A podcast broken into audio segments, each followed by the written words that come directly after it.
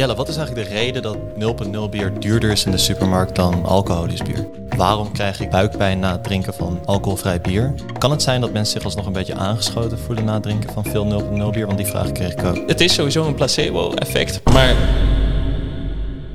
Afgelopen vrijdag waren we naar de Gele Canarie. Want een eh, vriend van mij, zijn eh, broer, die heeft een biermerk, Two Chefs Brewing. En die hadden een, eh, een samenwerking met de Gele Canarie. Gele Canarie is best wel een bekend ja, café in Rotterdam. Is dat een soort van de blauwe engel van Rotterdam? Nee, want dat is zeg maar, dat is een coke, zeg maar, cocaïnecafé. Ik dacht dat een beetje, oké, sorry. Nee, maar in ieder geval, dus zij hebben samen een biertje ontwikkeld. Gele en kanarie, eh, blauwe engel. ter ere van de introductie van het biertje hadden ze een feest gegeven. Dus hij zei tegen mij, eh, Enzo heet hij, hij zei kom naar de Gele Canarie. Zei ik zo, ja is goed, neem ik wel wat collega's mee als dat oké is. Nou, zo gezegd, zo gedaan. En eh, nou, hij liep daar ook rond en hij had zo'n bandje voor gratis drank. Kan je hem vertellen dat het eh, rijkelijk vloeide. En dus op een, ge- op een gegeven moment ga, wil ik zo naar de wc. Dus ik loop daar rond. Ik, we zaten op het terras en ik ga naar binnen. En ik, eh, kon het niet vinden. En toen vroeg ik aan iemand van, hey, waar is de wc? En die zegt zo, ja, daar beneden. Dus ik loop zo de trap af en ik zie één soort van, ja, één ingang, één wc. En voor de rest stonden er allemaal fusten en zo, een soort donker hol. Dus ik dacht, oké, het zal dit wel zijn. Maar ik zag allemaal vrouwen binnen staan.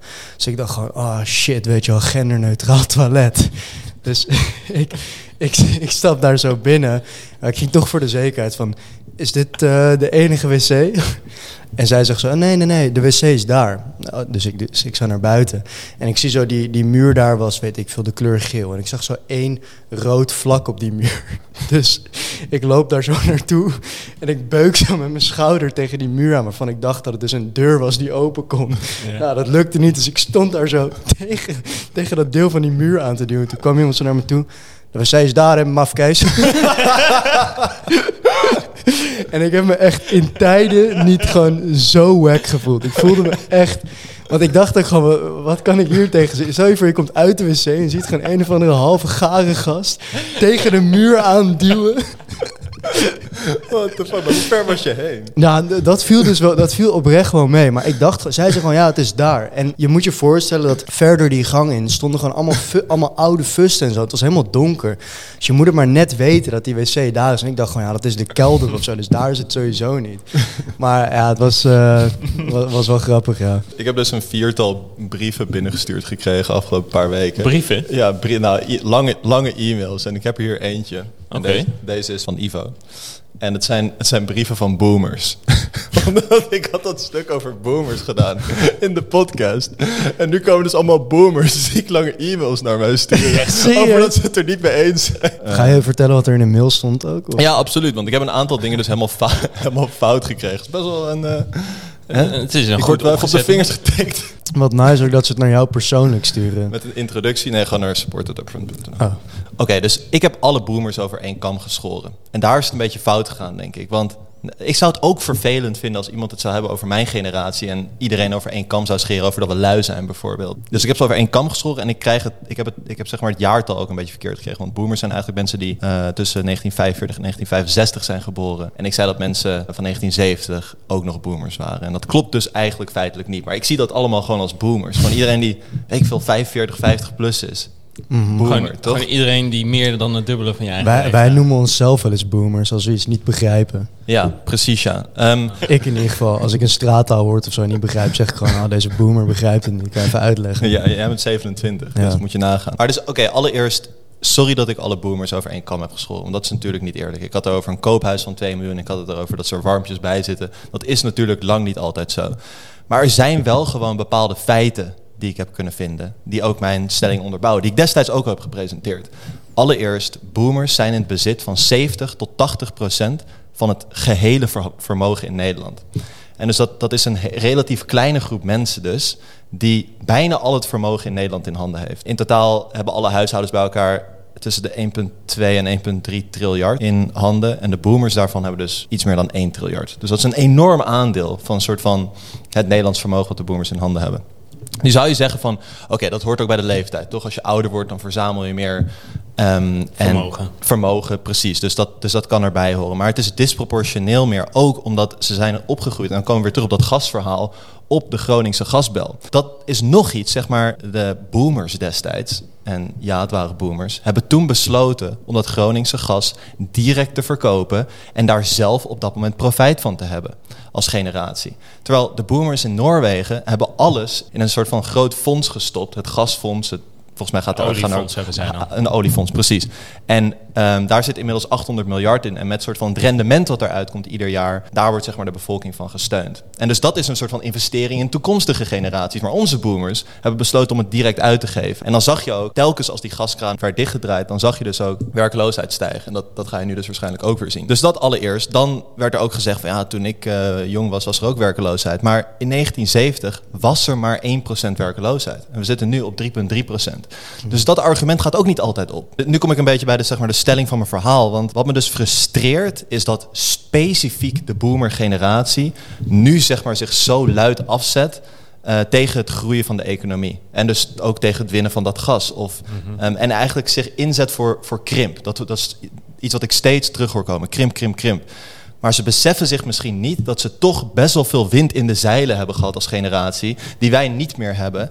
En dus het gaat me erom dat specifiek die generatie zo zeg maar luid is in dat hele gesprek. Terwijl ik iets heb van, jullie tijd is geweest, jullie hebben een mooi vermogen opgebouwd. En ja, niet alle boomers hebben dat vermogen, maar zoals ik zei dus, een groot deel van die boomers wel. En nu moeten jullie gewoon een, een soort van backseat nemen in de samenleving. En ook niet constant meer een soort van uh, jullie principes of jullie waarden, die dus gebouwd zijn op een soort van uh, gehyperinflateerde economie, ons proberen op te leggen. En daar ging het hele punt om. En dat er uitzonderingen zijn en dat ik misschien te veel mensen in die boomer-categorie heb gestopt, dat is inderdaad zo. En I'm, I'm sorry. Ja, ik ben wel benieuwd, want ik, ik, ik luisterde onlangs nog naar een podcast uh, over de Shetland-eilanden. En daar ging er ook over, die hebben ook zo'n heel fonds opgezet met alle olieopbrengsten die ze daar hebben gehad. Eigenlijk Nederland uh, werd toen aangesproken inderdaad dat we zo makkelijk dat geld hebben uitgegeven van die gaswinsten. Maar ik vraag me dus af, kunnen we dat kwa Nederland kwalijk nemen? Want Nederland was natuurlijk veel zwaarder getroffen door de Tweede Wereldoorlog dan de Shetland-eilanden en dan Noorwegen. Nou, dan, dan Noorwegen weet ik niet, want Noorwegen heeft wel uh, echt verzet geboden tegen de, tegen de nazi's. Ja, maar zo is hoe Nederland eruit zag. Ja, misschien wel. Nee, daar heb, je inderdaad, daar heb je inderdaad een punt. Maar hoe makkelijk was het voor die Noren geweest om het ook goed te praten? Nee, ja, tuurlijk, tuurlijk. Maar ik zit gewoon meer met de, met de tijdsgeest in die zin van, van waar kom je vandaan? Hoe ziet je land eruit als je een hele hoop herstel moet ja, nee, dat, dat is ook wel zo. Maar je raakt gewend aan een soort van standaard die er voor toekomstige generaties niet meer is. Aan een bepaalde welvaartsgraad die er voor toekomstige generaties, die niet kan worden gegarandeerd voor toekomstige generaties. Ja. Dat gaan we nu dus ook waarschijnlijk zien sinds uh, de gaskraan in ieder geval, of de gastap in Groningen sinds vier jaar helemaal of bijna helemaal dicht is. Dat we daar toch wel de gevolgen van gaan zien. Ik kan het ergens wel waarderen dat mensen uh, mails Ja, toch? Het is, wel, het is wel netjes en ik werd dus wel even op de vingers getikt. Ik begrijp wat jij zegt. En uh, los van of ik het ermee eens ben of niet. Maar ik begrijp ook dat het misschien voor veel mensen die hier naar luisteren. En wat jij omschrijft, dat ze dat niet hebben ervaren. Ze hebben die welvaart niet ervaren. En misschien zijn ze al ontzettend lang met dit soort problemen dagelijks bezig. En zijn ze hier al hun hele leven tegen aan het afzetten. Ja. Uh, en dat het dan nu voor hun zo voelt van. Ja, maar nu. Wij, wij boomers hebben hier nooit over nagedacht. Niemand van ons is hier ooit mee bezig geweest. Nee. Nee, dus je kan mensen denk ik ook individueel niks kwalijk nemen. Nee. Maar dat doe ik ook echt helemaal niet. Want wij hebben ook ouders in de boomergeneratie. Het gaat me erom als collectief. De ene tegen de andere generatie. Nee, klopt. Maar ik begrijp dus ook heel goed waarom bij sommige mensen een beetje in het verkeerde keelgat schiet. Ja, nee, dat begrijp ik ook wel. In maar ja, anders eh, op zo'n manier zou je nooit een punt kunnen maken. Als je zeg maar iedereen wil pleasen. En... Ja, 100%. Dat denk ik ook niet. Ja, dat is wat ik de hele tijd doe. Compleet nuances uit. Dan, dan haken de mensen af, zien maar de data.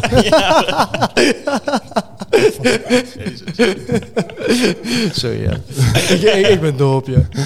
We hebben een heleboel vragen gekregen over alcohol de afgelopen paar weken. Jelle, wat is eigenlijk de reden dat 0.0 bier duurder is in de supermarkt dan alcoholisch bier? Is dat niet gewoon extra stappen aan het proces toevoegen? En dus eventueel extra smaak weer aan het einde toevoegen? Ja, want zoals jij het uitlegt, je neemt dus normaal bier Maar dat moet je eigenlijk dus nog gaan bewerken. Kijk, de vraag van alcoholvrij bier was natuurlijk ook veel lager dan dat het nu is. Ja. Dus dat, dat zou ook een, een prijsverschil. Dus apparatuur is daar helemaal niet op afgesteld dat je zulke hoeveelheden er doorheen pompt. Ja. Eh, waardoor het langer duurt en minder vraag, ook hogere prijzen. En dat bij elkaar. Op alcohol zit ook weer een ander belastingpercentage dan op uh, alcoholvrij. Dus het, daar zit ook wel weer een verschil in. Want je hebt die accijns gewoon niet, lijkt me. Want je Ja, echt- of hoe, hoe dat precies is geregeld, of vanaf welk alcoholpercentage, of dat dan tot 0,5 is, dat dat er dan niet op zit. En dat er dan. Ik heb de vraag ook aan de community gesteld en daar kwamen nog twee andere vragen uit. Allereerst, waarom krijg ik buikpijn na het drinken van alcoholvrij bier? Heb jij daar iets van een idee over? Ik heb dat namelijk zelf ook. En we kregen er twee vragen over uit de community. Misschien dat mensen alcoholvrij bier vaker uit het flesje of het blikje drinken. Hmm.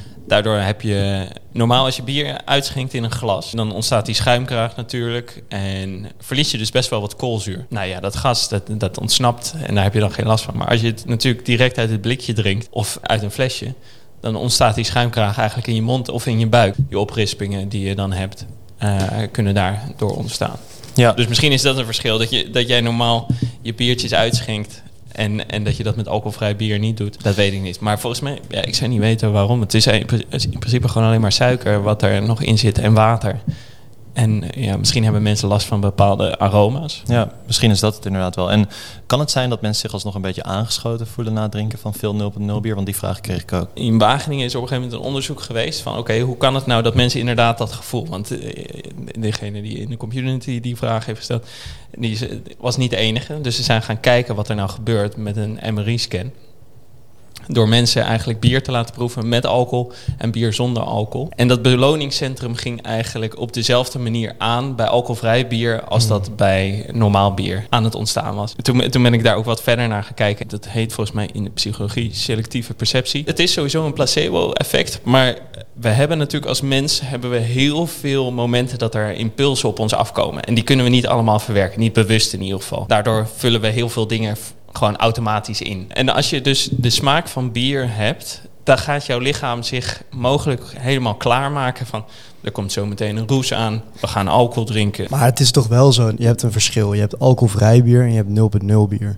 In 0.0 bier zit helemaal geen alcohol in, maar alcoholvrij bier, daar zit iets van eh 0,1 of 0,2 procent alcohol in. Ja, het, het is ook een beetje per land verschillend hoe dit is geregeld. Wat Ja. wel wat apart is. Maar volgens mij is bijvoorbeeld in Nederland is van 0 tot 0,1 is alcoholvrij. Mhm. Maar volgens mij is in- in Frankrijk bijvoorbeeld tot 1,2 alcoholvrij. Ja, Dus je, je, je- sommige landen nemen daar wel een, een klein beetje een loopje met de termen. ja. Het klopt wel, mensen, eh, dat kan heel erg goed. Mhm. Eh, ook al zit het dan eh, niet in je bloed, dat alcohol, kan je wel je ernaar gaan gedragen. Toen ik daarachter kwam, toen, want ik ging daarnaar zoeken van, kan je dronken worden van 0.0 bier? Of dat, dat gevoel eigenlijk op die manier ervaren. Maar er zijn dus mensen die ook zonder te drinken ook dronken kunnen worden. Het heet het auto-brewery syndroom. Die mensen hebben dus last van gisten in hun verteringsstelsel, in hun darmen. En die gisten die gaan gewoon alcohol produceren in hun darmen, waardoor ze continu eigenlijk dronken worden.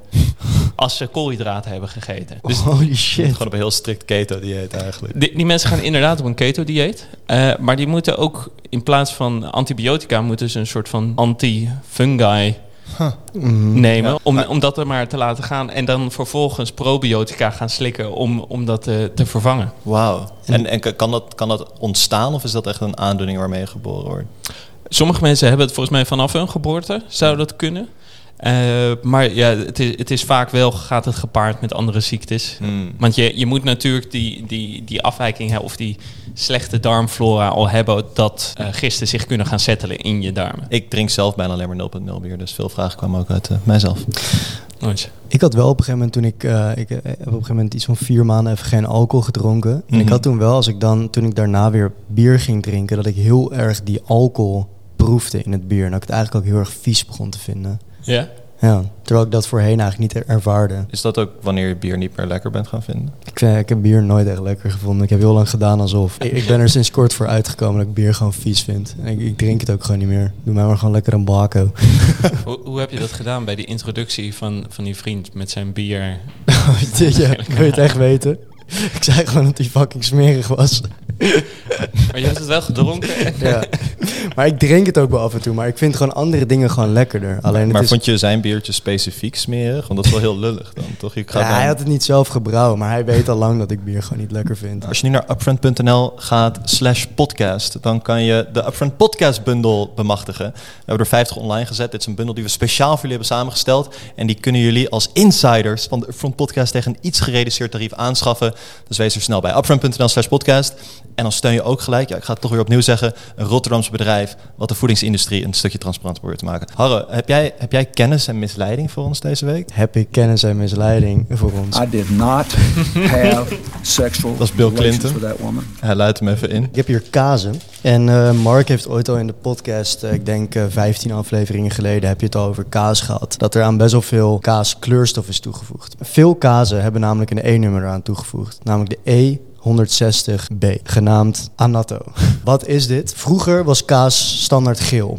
Nou, hoe kwam dat? Dat kwam omdat koeien kregen caroteen binnen. En caroteen zit in gras. Maar tegenwoordig krijgen koeien vaak geen gras meer. Dus ze krijgen deze carotenen niet meer binnen. Dus, ja, wat gebeurt er? Hun kaas is meer een soort van ja, wit, of in ieder geval niet geel.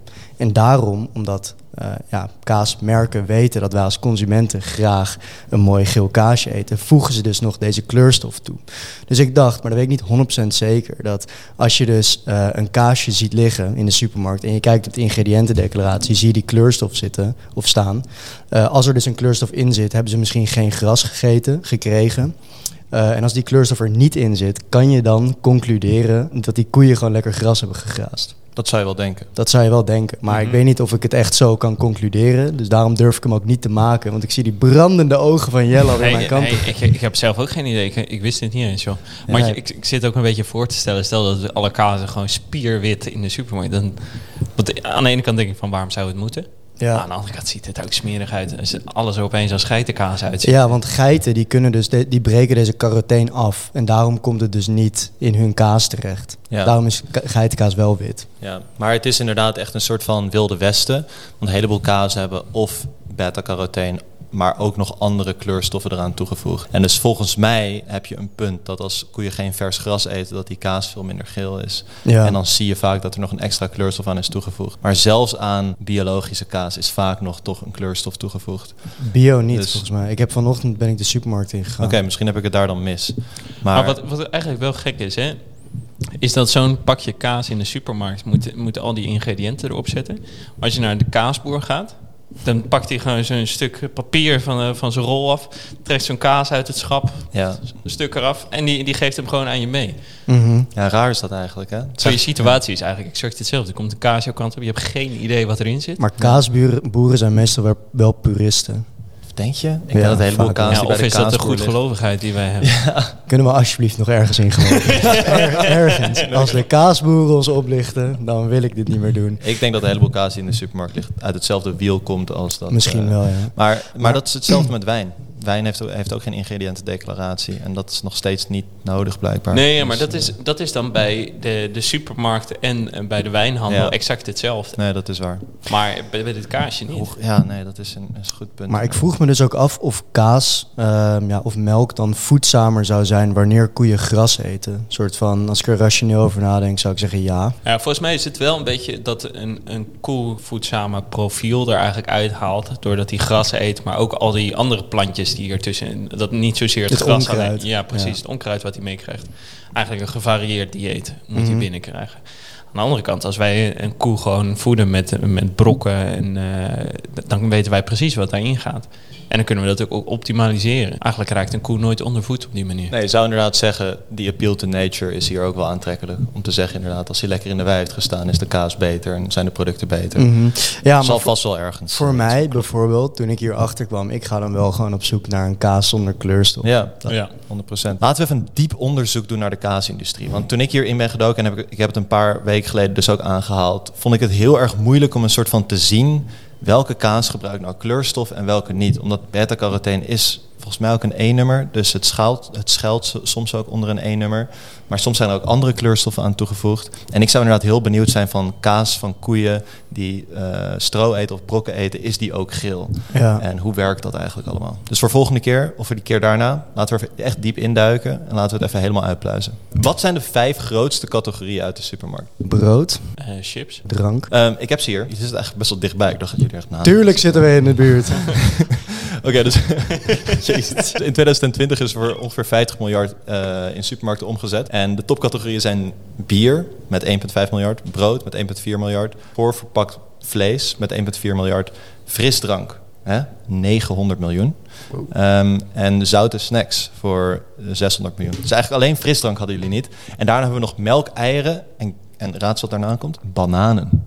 Nederlanders eten voor 170 miljoen per, per jaar aan bananen. Dat is alleen al gewoon, alleen de bananencategorie staat dus al in de top 10. Dat is gewoon überhaupt een aparte categorie is, ge- Ja, geworden. niet fruit of groente. Want Het is fruit ook of trouwens groente. gigantisch hè, als je in Albert Heijn komt. Het bananenschap. Ja, het- is gewoon zo'n zo'n hele rits is er eh, vrijgemaakt. En appeltjes krijgen zo'n heel klein vakje. Wisten jullie dat al die bananen ook precies dezelfde bananen zijn?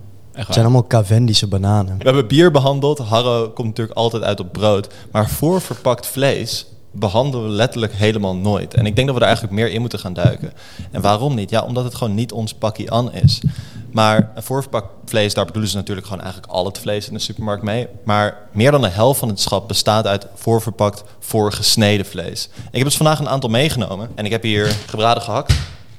Ik heb hier scharrel kipfilet. En ik heb hier schouderham. En het interessante is dus dat eh, allereerst bestaan deze voorgesneden vleeswaren dus vaak eh, voor maar eh, 60 tot 80 procent uit het daadwerkelijke vlees.